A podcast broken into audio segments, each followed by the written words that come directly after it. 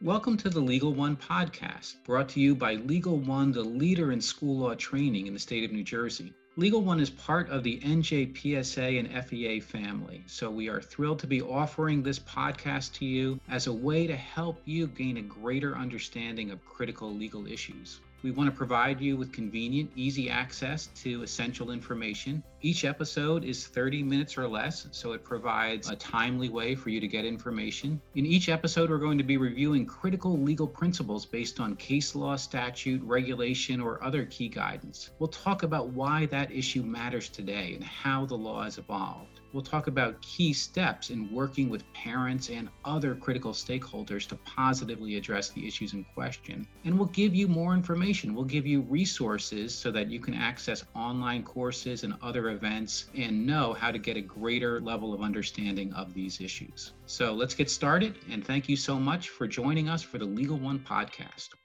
Welcome to the Legal One Podcast. My name is Sandra Jakes, and I am the Supervisor of Legal Research and Content Development for Legal One. Today's episode is part of a twelve-part series highlighting major U S and New Jersey Supreme Court decisions, why they are relevant today, and how the law has evolved since that decision. Today, we are discussing student First Amendment rights in light of a major U S Supreme Court decision, Tinker v. Des Moines. Tinker is the seminal case on student First Amendment rights nationally. Any matter involving student First Amendment rights, regardless of the state from which it emanates, begins with a discussion of Tinker. Today, I have with me special guest Rose Achera, Federal Legislative Chair, immediate past president, New Jersey P T A. Welcome, Rose. Thank you, Sandra. It's a pleasure to be here with you today. So the Tinker case was decided in nineteen sixty-nine by the U S Supreme Court. The facts of the case are that back in nineteen sixty-five, a thirteen-year-old Mary Beth Tinker and a group of students planned to wear black armbands to school to protest the Vietnam War. The school board learned of the planned protest and passed a preemptive ban prohibiting the wearing of the black armbands. There was concern that there were relatives and friends of people in the school who were in the war or serving in the military, and that it might be offensive if those armbands were worn. When Miz Tinker and the other students arrived at the school on December sixteenth wearing their black armbands, they were asked to remove them. When the students refused to remove the black armbands, they were suspended. The students then filed a First Amendment lawsuit, which ultimately became a landmark U S Supreme Court decision. In that decision, the U S Supreme Court ultimately found in favor of the students and held that their First Amendment rights had been violated. The U S Supreme Court stated that schools can restrict student expression only if the expression materially and substantially interferes with the requirements of appropriate discipline in the operation of the school. Schools cannot silence speech which does not disrupt the school environment and does not negatively interfere with the rights of others. Schools cannot prohibit speech simply to avoid discomfort or unpleasantness or because the point of view expressed is unpopular. So to take the legalese out of that, they can't ban something simply because they don't like it or they're afraid someone's feelings might get hurt. People have a right to express their opinions. So although there may have been a legitimate concern that people might have been offended who had relatives that were fighting in the war or things along those lines, that was not a legitimate concern that would cause a disruption sufficient to ban the students from wearing the armbands. You couldn't take away their First Amendment rights just because you didn't agree with the point of view or it might cause some unpleasantness or some discomfort. So looking at a further analysis of the case, it should be noted that this is conduct on school grounds, and that becomes a very important differentiation because students have a different set of criteria for how their conduct can be disciplined, whether it occurs on school grounds or off of school grounds. So for on school grounds, as was in the Tinker case, a lot of their speech is protected. It's a very broad ruling. You have to be able to show speech that does not materially and substantially interfere with the operation of the school. What is not protected? Threats of violence, and that communication can be in many forms with words or symbols or clothing. As an example, dress codes are legal, and there have been cases say that there is a gang in the particular area. It's okay for the school district to say if the gang colors in that area are red, the school district can say you can't wear red to school because that's a legitimate possible threat that if people wore red to school, that would cause a problem. Other cases that came down the pike after the Tinker decision have clarified what cannot be said on school grounds. And that includes promoting illegal drugs where you can't put out signs saying that you're promoting drugs, or wear shirts or paraphernalia that promote drugs. Lewd and vulgar language, you can't give speeches or you can't swear, or H I B, bullying under the state of New Jersey law that causes substantial disruption in the school.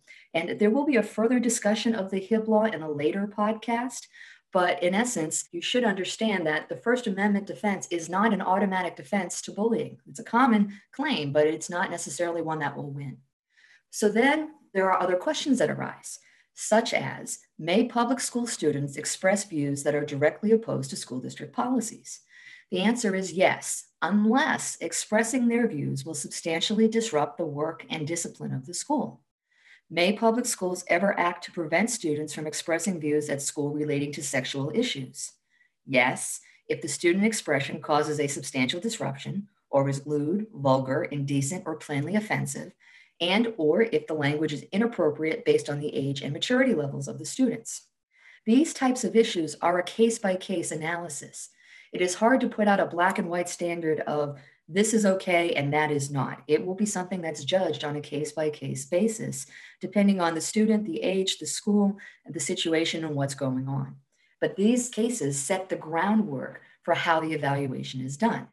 So now we will take a look at conduct that occurs off of school grounds. And a lot of times this involves things that occur over the internet or with emails or online or that type of situation. And there are two cases from two thousand eleven where there were two students that had been suspended from their school.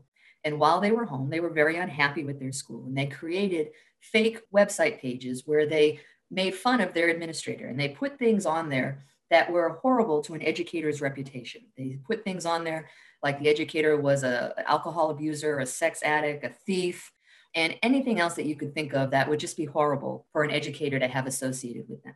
When the districts found out about what their students had done, they disciplined the students. The students then sued their respective districts for a violation of their First Amendment rights. And ultimately, in both cases, the students prevailed. And when the Third Circuit Court of Appeals did their analysis, they decided that the students had the right to say what they wanted to say, and that what they had done did not violate any rights. The school did not have the ability to discipline them. It had not caused a substantial disruption in the school. If they had done these types of things while they were in school, that would have been different. But since they were at home when they did it, they had the ability to vent or say what they wanted to say while they were home. That leads us to a very current case. The case is called Levy, and I'll spell it for you in case you want to Google it. It's L E V Y. This is an ongoing case where the decision came down June of last year, June of twenty twenty. There was a freshman who tried out for the cheerleading squad. She ultimately made the J V team, and she was very unhappy that she only made J V. So while she was out at a mall, she took a picture of herself giving the middle finger, and then she added the words F school, F softball, F cheer, F everything, and she posted it on Snapchat. This got circulated among her two hundred fifty friends and eventually made its way back to the coaches. The coaches then kicked her off the J V squad, and they claimed that she had violated the school policy relative to extracurricular activities. The student challenged the discipline, but the school held firm and said, no, you can't do that, you're off the team. So she sued, claiming a violation of her First Amendment rights. And the court agreed with the student. The school district appealed the case to the U S Supreme Court, and the U S Supreme Court has granted cert, which means they've agreed to hear the case. And so this case is currently before the U S Supreme Court. We should have a decision sometime during the twenty twenty-one year. But until we get a decision from the U S Supreme Court, the decision that came down in June twenty twenty still stands. So you need to understand what the Third Circuit Court of Appeals said and what their rationale was for not allowing the school district to discipline Miz Levy was that Tinker does not apply to student expression that constitutes off-campus speech, provided the speech is not threatening or harassing. Off-campus speech, under the Third Circuit's view, is speech that is no way controlled, owned, or sponsored by the school. Now, that's a very important sentence because it can be applied elsewhere in that, given the pandemic, we've been doing Zoom school or whatever platform your district may be using. So when your child is taking classes via Zoom or, again, whatever platform your school is using, that would be considered on campus because the school is controlling it, they own it, they're sponsoring it. So they would have the on-campus standard, things that are in the chat box, things that occur while those types of classes are going on.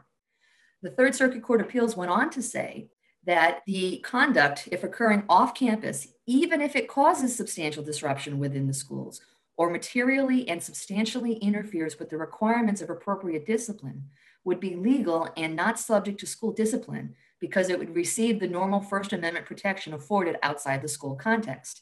To take the legalese out of that, the kids can vent. If they want to vent and complain and just say whatever they want to say, it doesn't matter how obnoxious it is or how vulgar it is, as long as it's not harassing or threatening, they can do it off school grounds. They have a right to say what they feel and how they think.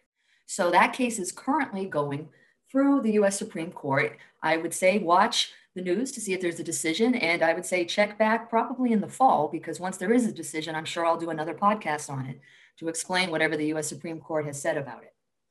Now, there are a couple other points that come out of this, that even though the school district could not discipline Miz Levy for what she posted on Snapchat, there are other things to consider, such as this is an opportunity to talk to her about digital citizenship issues.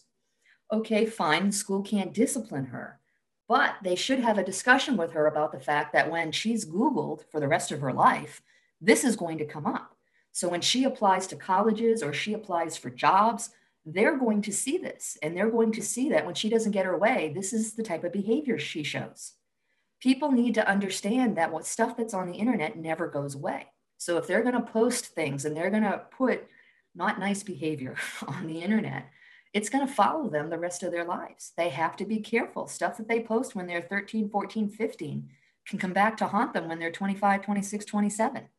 There needs to be help to understand that.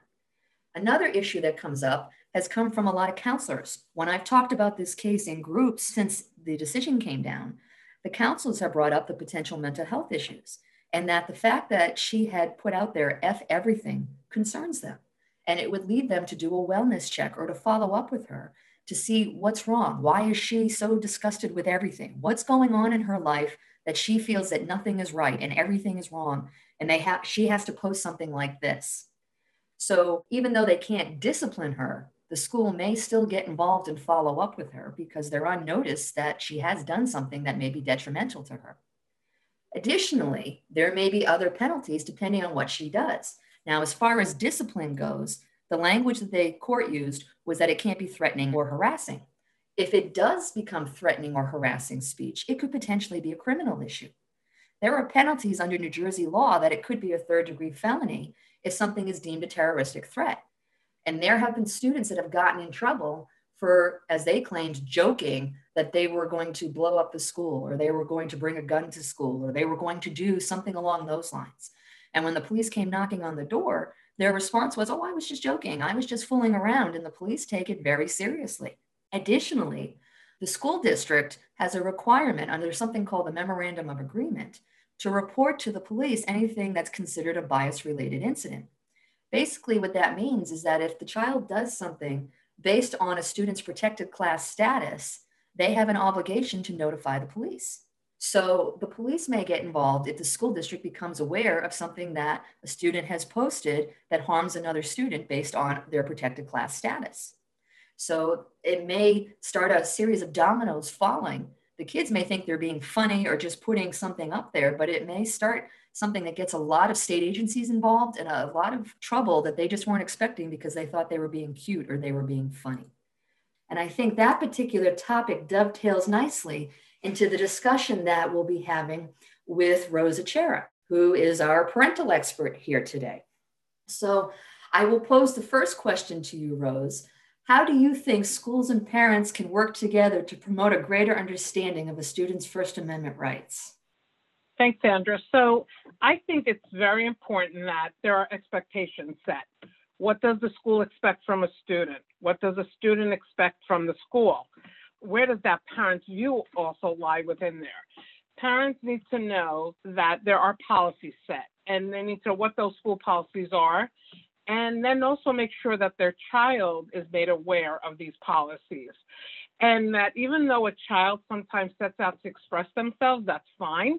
That sometimes, as you mentioned today in this podcast, that there's good ways to do that and not such good ways to do that. Um, another thing, I think it's also very important for the schools to have that voice of the student involved in some of the decision making. You know, we always do have parents on groups. We have a Board of Education, but I'm aware that a lot of Board of Educations have a student voice on their board, or maybe there's other stakeholder groups that hold meetings that set policies or discuss what's going on in the school, that they can have that student voice. So that student voice feels represented.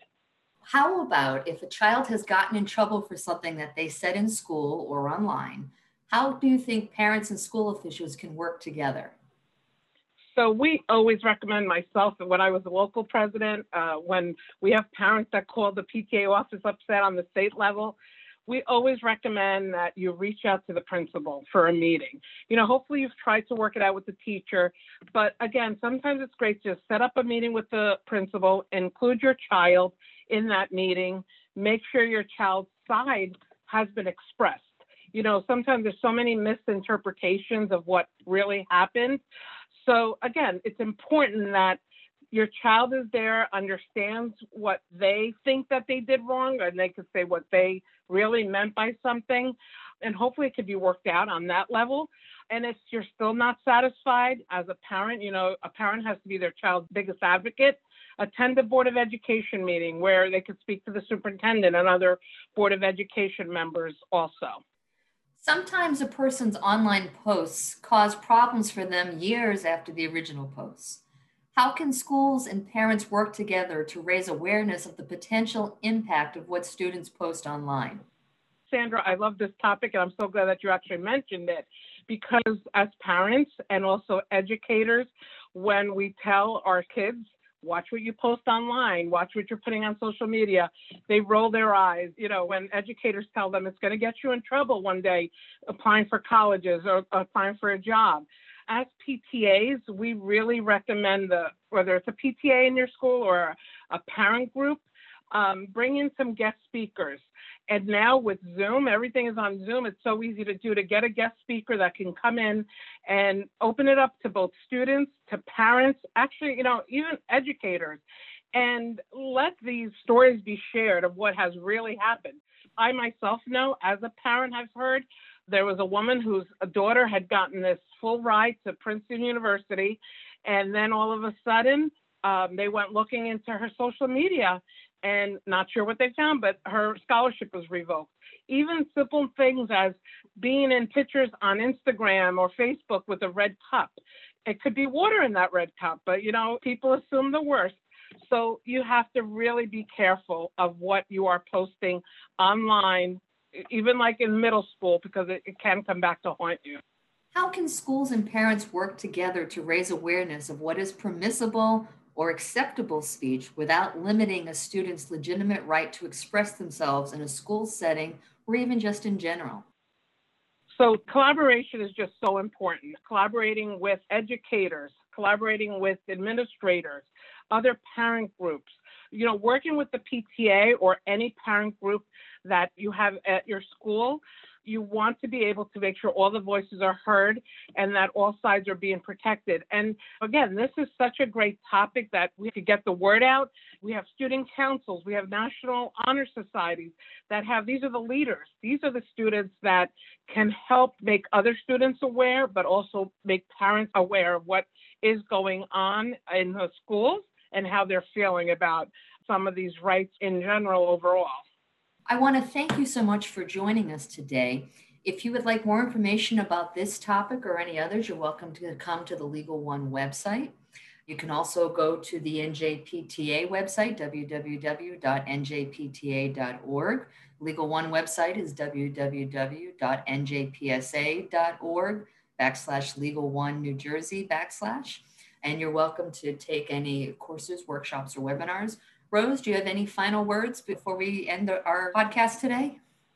Yes, Sandra, thank you for having me join you today. This was great. I myself learned more, and hopefully our parents will learn more also. Again, like you said, please feel free to reach out to New Jersey P T A for anything.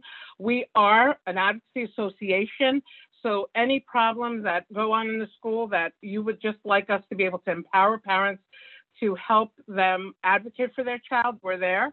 There's our website. You shared that, and you could just email N J P T A at N J P T A dot org. And as always, I'd love to thank Legal One and N J P S A for this great opportunity and partnership that we have together. Thank you for attending today's podcast, and I look forward to talking to you the next time. Stay safe, everyone. Thank you for listening to today's episode. If you would like more information on the topics we covered, a full list of episodes, or a preview of upcoming topics, please visit our website at w w w dot n j p s a dot org slash legal one n j.